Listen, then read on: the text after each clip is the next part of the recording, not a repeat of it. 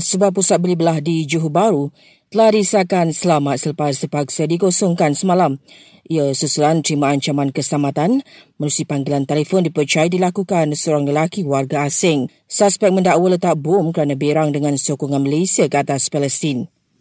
Sementara itu Malaysia sasa beri sumbangan 100 juta ringgit bagi bantu dan dukung perjuangan rakyat Palestin. Menurut Timbalan Perdana Menteri buat permulaan kerajaan telah menyatakan komitmen penyaluran dana 10 juta ringgit seperti yang diumumkan baru-baru ini. Dalam perkembangan berkatan, agensi PBB bagi pelaran Palestin memaklumkan 2 juta penduduk di Gaza kini berdepan ancaman kesihatan ikran hampir kehabisan bekalan air akibat segatan penuh oleh Israel.